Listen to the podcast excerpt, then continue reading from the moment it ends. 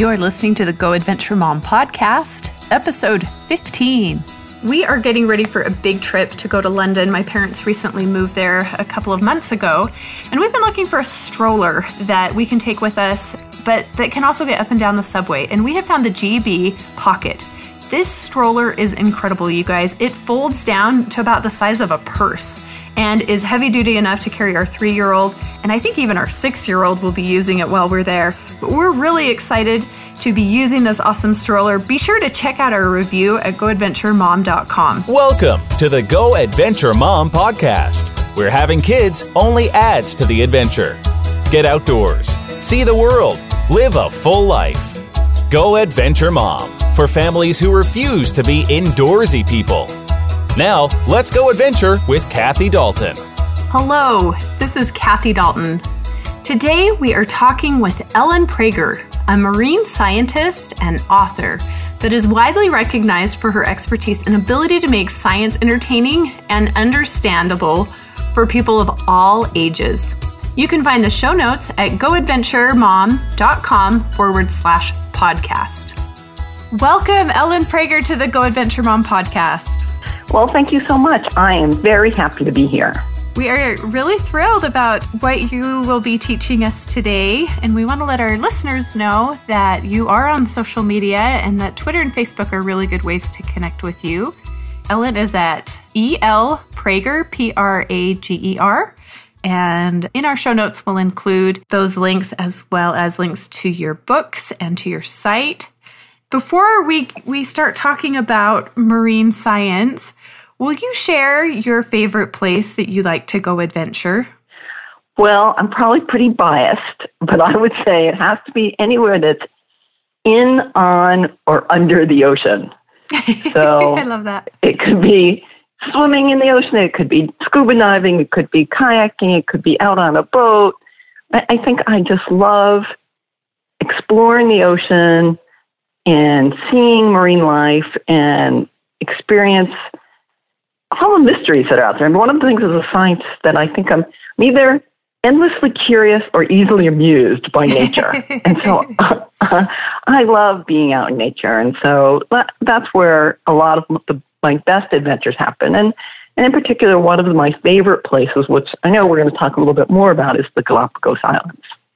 Well, let's talk about the Galapagos Islands. You just got back from a trip there. Can you tell us about what you were doing? Sure. So I have probably one of the best jobs in the world. I am the science and program advisor for now three small expedition ships in the Galapagos Islands run by Celebrity Cruises. And so my job, a couple times a year, is to go to the Galapagos and work with the officers and the naturalists and the cruise director and make sure that the programs on board those ships are the very best they can be so that the, our guests, people who are going on cruises there, have the very best experience they can and they learn about the animals in the Galapagos. They get to go snorkeling and hiking. And, I, you know, I love the Galapagos and seeing the Galapagos, but another thing that is really rewarding for me is seeing people see it for the first time and just be amazed by by the islands and the animals that are there. And tell us a little bit about why the Galapagos are so unique. So, there's two things I think that are really special about the Galapagos, and one is the unique mix of animals. And my favorite example of this is so you'll be snorkeling and you'll have warm water animals like sharks and sea turtles and tropical fish swimming around you. And then the next thing you know, a penguin swims by. so you, you're sort of like, wait a minute, the penguin's supposed to be in cold water.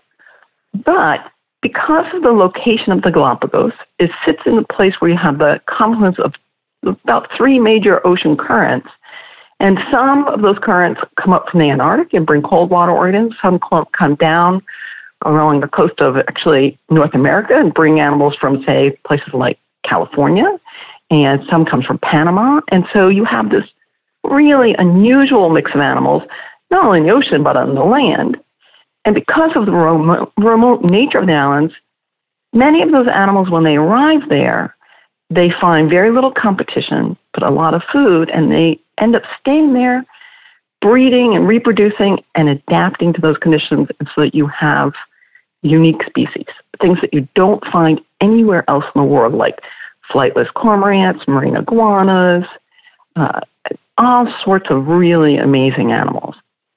The other part about the Galapagos that I think is really special is that because they're so well protected, and they're very well protected in how you get to go on the islands and see the islands, the animals are completely unafraid of humans. And so they will do their natural behaviors literally right next to the trails. Sometimes we have problems because the sea lions are sleeping in the trails or the birds have built and the blue-footed booby has built a nest and has a chick right in the trail and so you have to go around them but it's this very up close and personal experience to see nature and see wildlife in a way I'm not sure you can do anywhere else. And it's it's quite a journey to get there. I mean, even though it sounds like it is becoming a little bit more of a, a, a tourist spot or a conservation trips that they take. Do you fly into Ecuador and then do you take a boat or tell us about that? So the way it works is you typically fly from either Quito or Guayaquil in Ecuador out to the Galapagos. There's a small island called Baltra that is essentially just an airport. And you fly there, and then you can either go to um, one of the islands and stay on the islands. There's only a few places where you can do that. Or, which I think is the best way to, to visit the Galapagos, is to join a ship that is based in the Galapagos and then travel around the different islands for, say, a week. Oh, wow. Yeah. Yeah, so nobody really goes from Ecuador to the Galapagos on a, on a ship just because it's like 600 miles. I was, I mean, I, I, was looking at a map. I wasn't sure how, I mean, it looks far. It is, it is far. It is far. And so basically, almost everybody who goes to the Galapagos, you fly into the Galapagos and you know, use your time as efficiently as possible to see as much as you can and then fly out. Oh, that sounds incredible. And I love that you're part of creating that programming and and helping to preserve and conserve as as you're doing that. You know, don't go pet the blue-footed boobies and tell us a little bit about that. Yeah, the Galapagos National Park has very strict rules. And sometimes our, our, our guests are kind of, know, they get frustrated by those rules.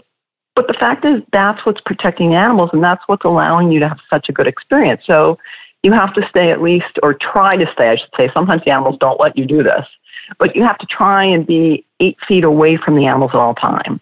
On every island, you can't have more than 16 people in a group, and you have to have a licensed naturalist, and you have to stay in the trails. And so, outside of the trails, a lot of the islands are literally pristine. They've never been walked on.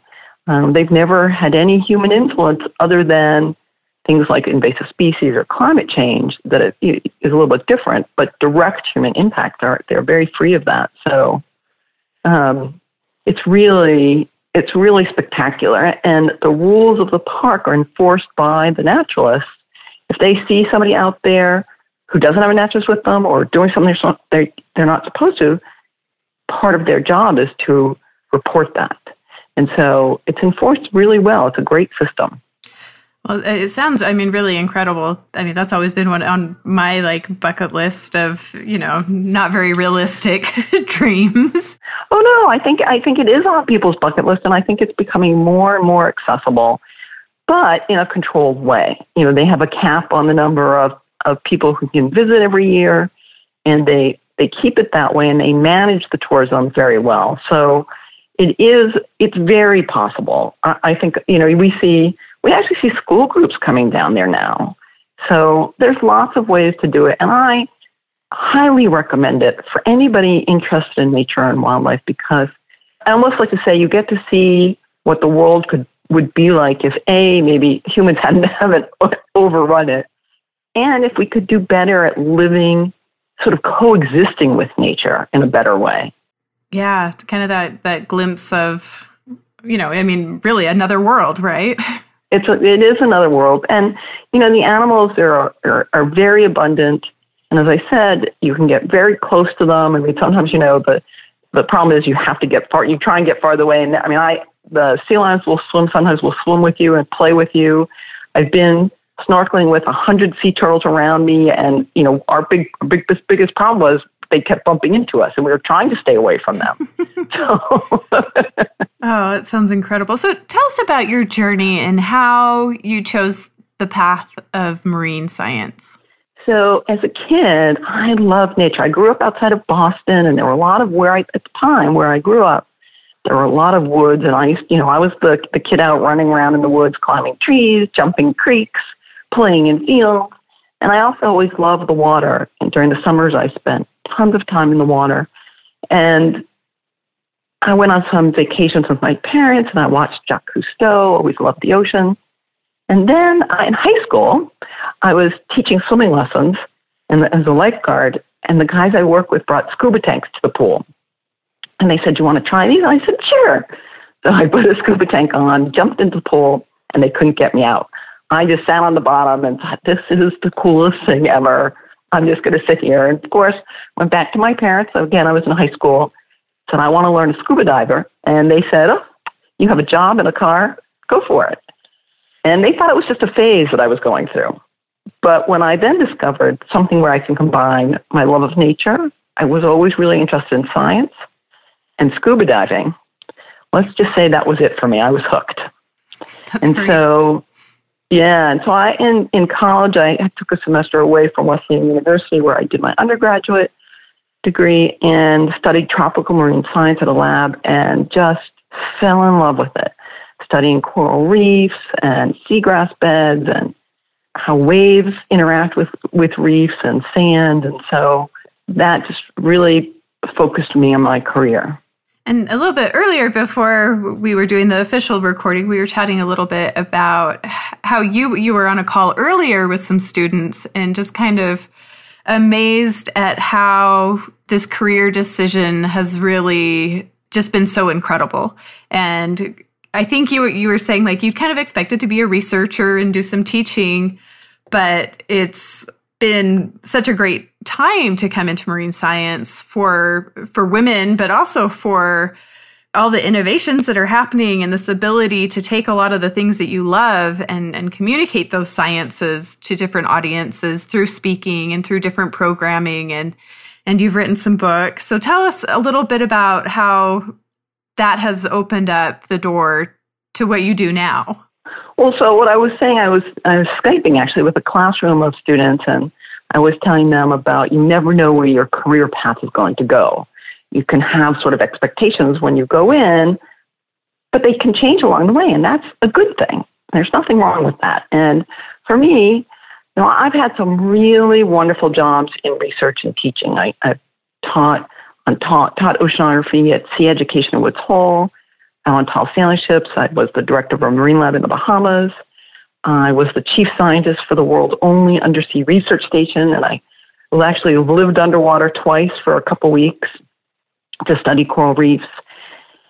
But what I discovered was along the way was that I love bringing the ocean and marine science to much broader audiences than just pure scientists or, or my colleagues in science. And so I started writing. I actually started writing children's book early on, and then I was asked to edit a popular popular science book. Uh, and that one was actually on earthquakes, volcanoes, and tsunamis. But that sort of opened up this whole area for me that I hadn't really thought of doing in my career, which was was working in translating science for broader audiences and making it not only interesting and fun, but understandable and relevant to them. And so I've started writing books. I do a lot of public speaking. I had a contract with NBC News for a little while as their ocean expert. So it's it's been really terrific, but again, not something I ever expected.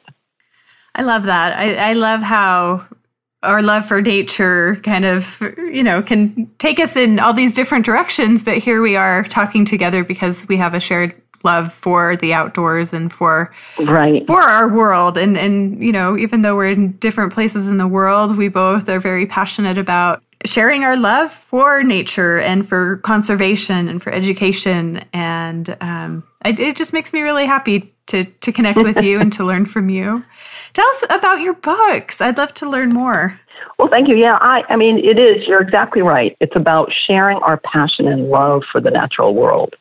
And with that, I found different ways of doing it with regard to books. So, one of my favorite titles, I wrote a, a popular science book that was about the diversity of life in the sea. But I didn't want to call it that. That's you know, uh, let's just say that's kind of boring.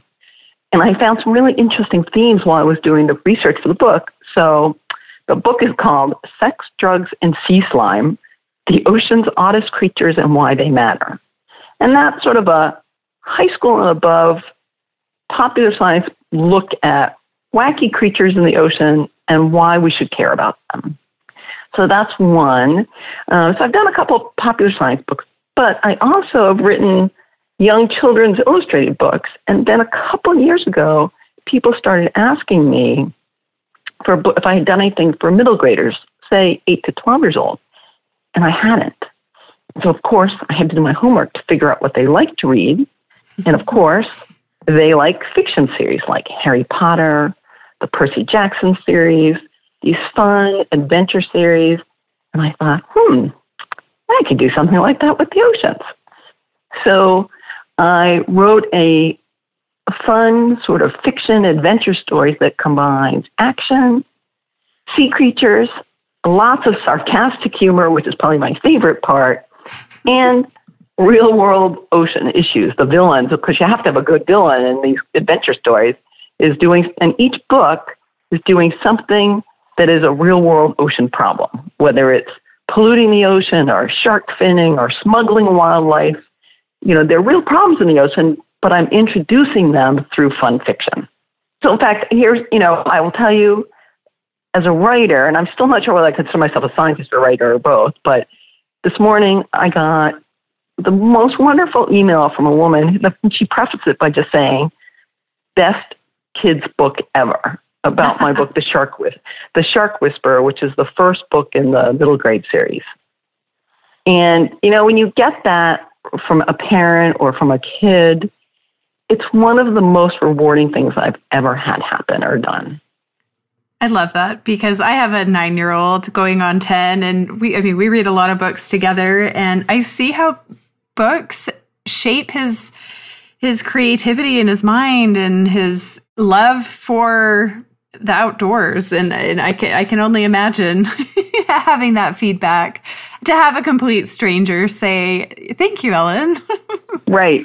Oh it's it's so rewarding. And I get the best notes from parents and from kids. You know about I got one really funny note from a mother who said that her son got in trouble in class because he was reading my book under his desk and then she said and then she said, but I don't care because he was reading.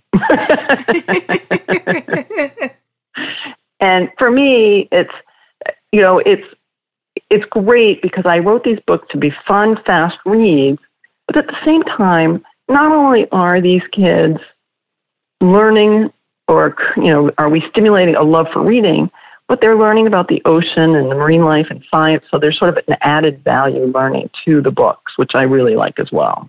I love that. I think that's really neat.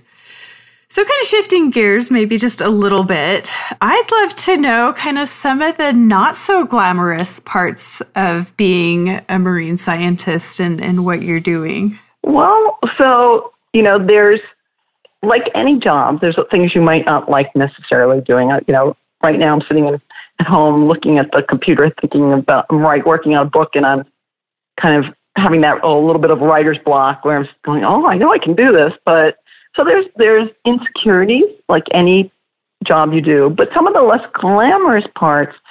Well, you know, when you're I've, I've been out doing research in the ocean and I've been stuck in the mud from my almost my waist down and had you know, like turkey vultures flying overhead and sharks circling nearby. you know, I've, I've been put in conditions that were physically challenging um, whether it was cold or heat or not much sleep. So, it, you know, sometimes it sounds really glamorous and sexy to be a marine scientist, but there are a lot of, you know, difficult challenges to go along with it.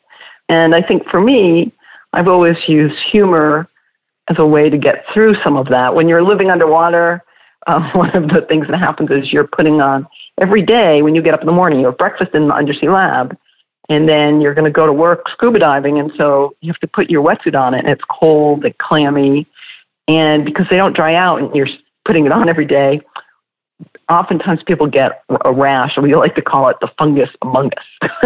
so, you know, there were definitely some less pleasant parts. Um, I've been tra- I've been caught in bad storms that were pretty scary, and but the overwhelming passion and joy that I get from whether it's being out in the ocean or studying the ocean or writing about it, that overshadows the hard parts. And, and I guess I should say, I think one of the most more difficult parts has been the fact that I tra- I travel a lot or I've been places where I go far away for long periods of time, and so you know it, it makes your social and family life much more difficult. And I, I would say for people who study the ocean and do go out for long periods of time, that's probably one of the most difficult parts about it. And does it get lonely? Is it are you usually with people or are you often on your own? It varies. Well, sometimes I'm on my own. Sometimes I'm with with lots of people, um, and I think it's different for everybody. I, I I like being on my own, so that's not so much of a problem. But for some people, it could be very difficult in that sense. Um, and, you know, it goes back and forth between whether I'm traveling on my own or uh, I'm going to go out on a ship and I'm being with a lot of people. Yeah, I, I could see that. But and you also have to be able to get along with all sorts of different kinds of people. And like I, for me, I, one of the reasons I've gotten into some of the, the aspects that I have, the communications, I do a lot of public speaking, and it's because I really like interacting with people. Some some scientists prefer, you know, they don't have that, and so maybe they want to spend their time in the lab. And so you find, you know, people find different ways of doing science or things related to science depending on what they prefer. And, and as part of your speaking, is that uh, around conservation? Talk to us a little bit about when you're asked to come and speak to a group. Is there like typically like a theme or? Well, oftentimes people come and ask me to give talks about my books. And so it might be about the, you know, my my book about the diversity of life in the sea, and that's actually I have a really funny talk, and I sort of talk about these wacky creatures, but then also why they're important and how they're related to society. Or they might, or it might be a school event or a big a teachers event where I talk about um, my middle grade fiction. But I, what I do is I talk about the different sea creatures and the ocean issues that I've integrated into the story. So a lot of a lot of those talks have been about putting real science, real locations into a fictional adventure. And so one of the things I love doing is showing images of the locations that I've used in books or of the animals that I've used in books and, and talking a little bit about them. And so again, it's I may be talking about a fictional story, but it's it's about real science. And then other times I get asked to give talks about other specific topics, like it could be the Galapagos, it could be climate change. It could be um, oceans and security. It really varies. And you've been able to work as uh, an ambassador with Dawn, is that right? It is. I'm so. I was so excited when Dawn called. I've been. I've been working as an ambassador for Dawn, a spokesperson this year, and one of the best things I got to do is I went out to two rescue organizations in California that Dawn supports, the International Bird Rescue and the Marine Mammal Center. And both of those organizations work very closely with Dawn to rescue either birds or marine mammals. And, and I had so, it was so great to talk to the veterinarians who work with the animals and they told me all about, it's not just that they use Dawn to clean oiled birds, which they explain and show me why that is, because you need something that's strong enough to get the oil out on the very first wash but gentle enough so it doesn't harm the animals. Because people sometimes say, well, why don't you use like an organic cleaner? But it won't work because they have to clean the animals so many times that it's even more stressful.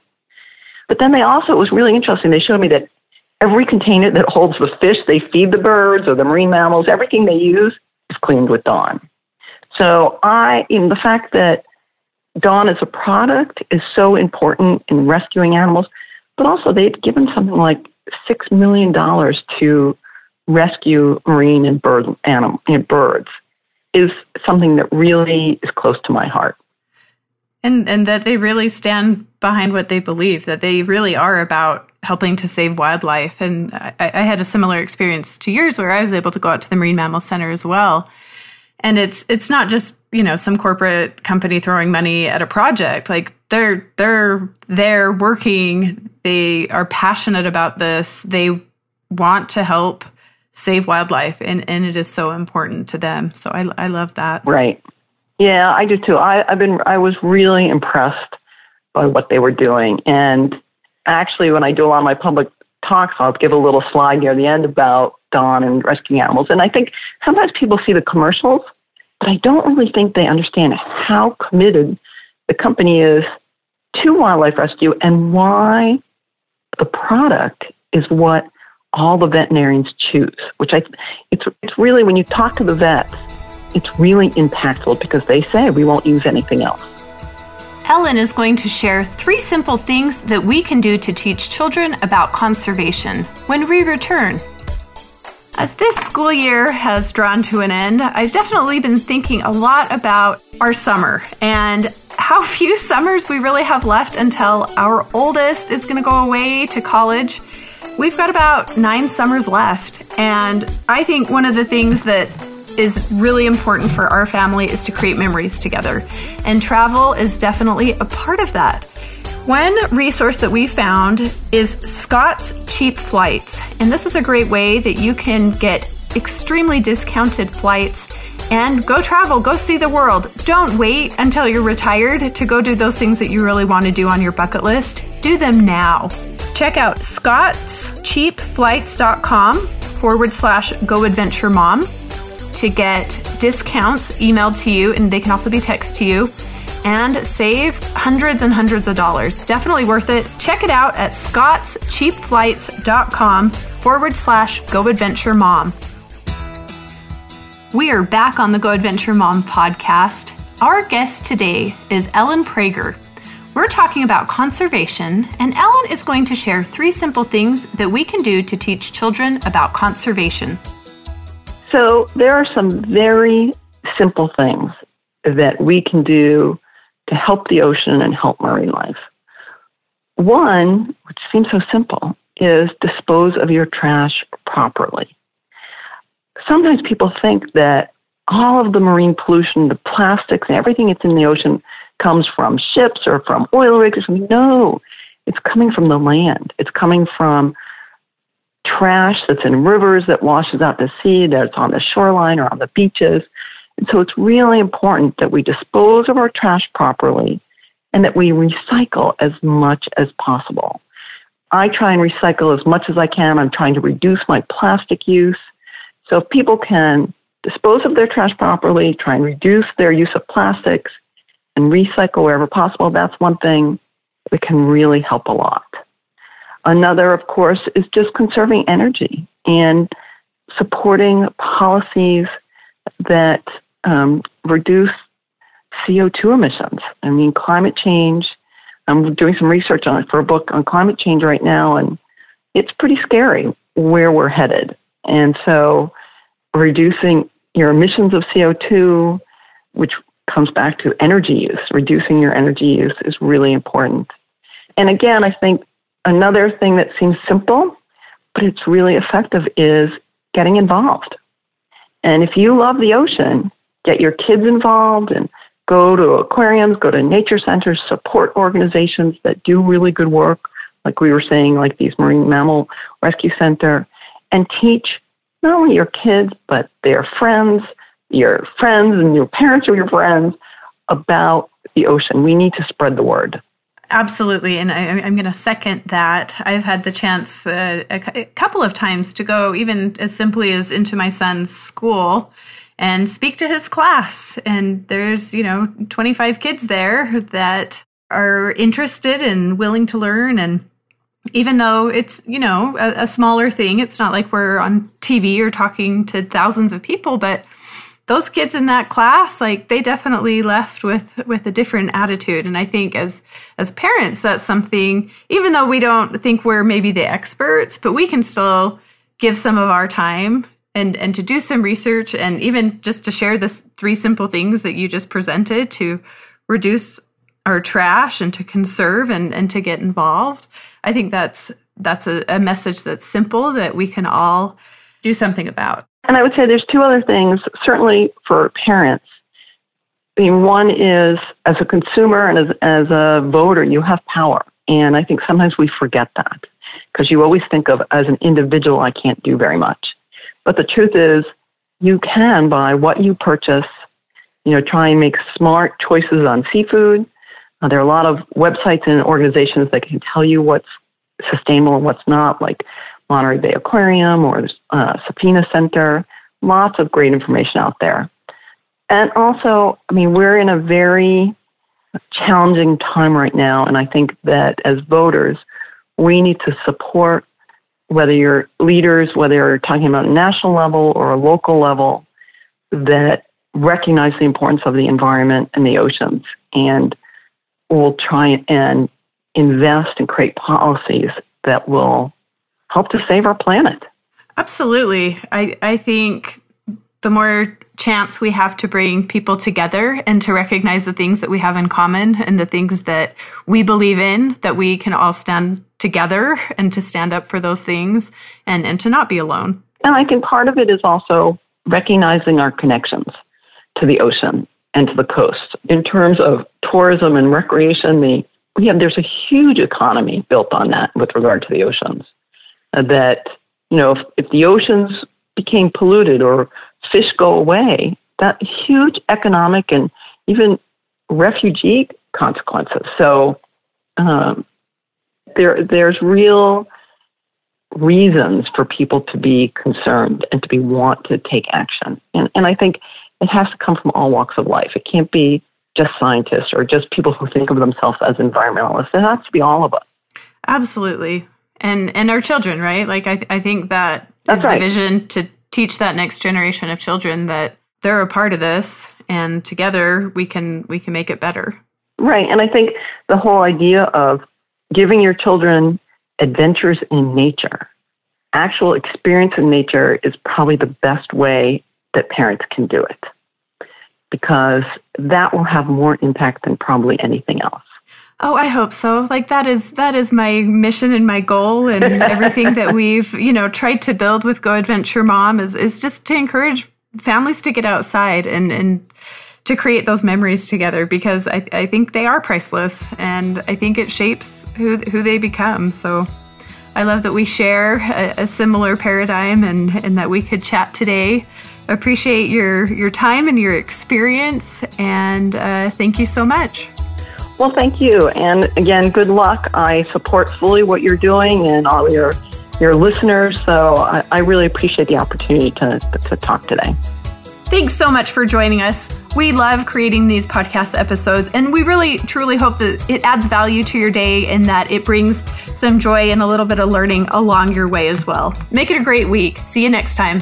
Thanks for listening to the Go Adventure Mom podcast. For more family adventure, visit goadventuremom.com. Plus, be sure to subscribe and share with your friends.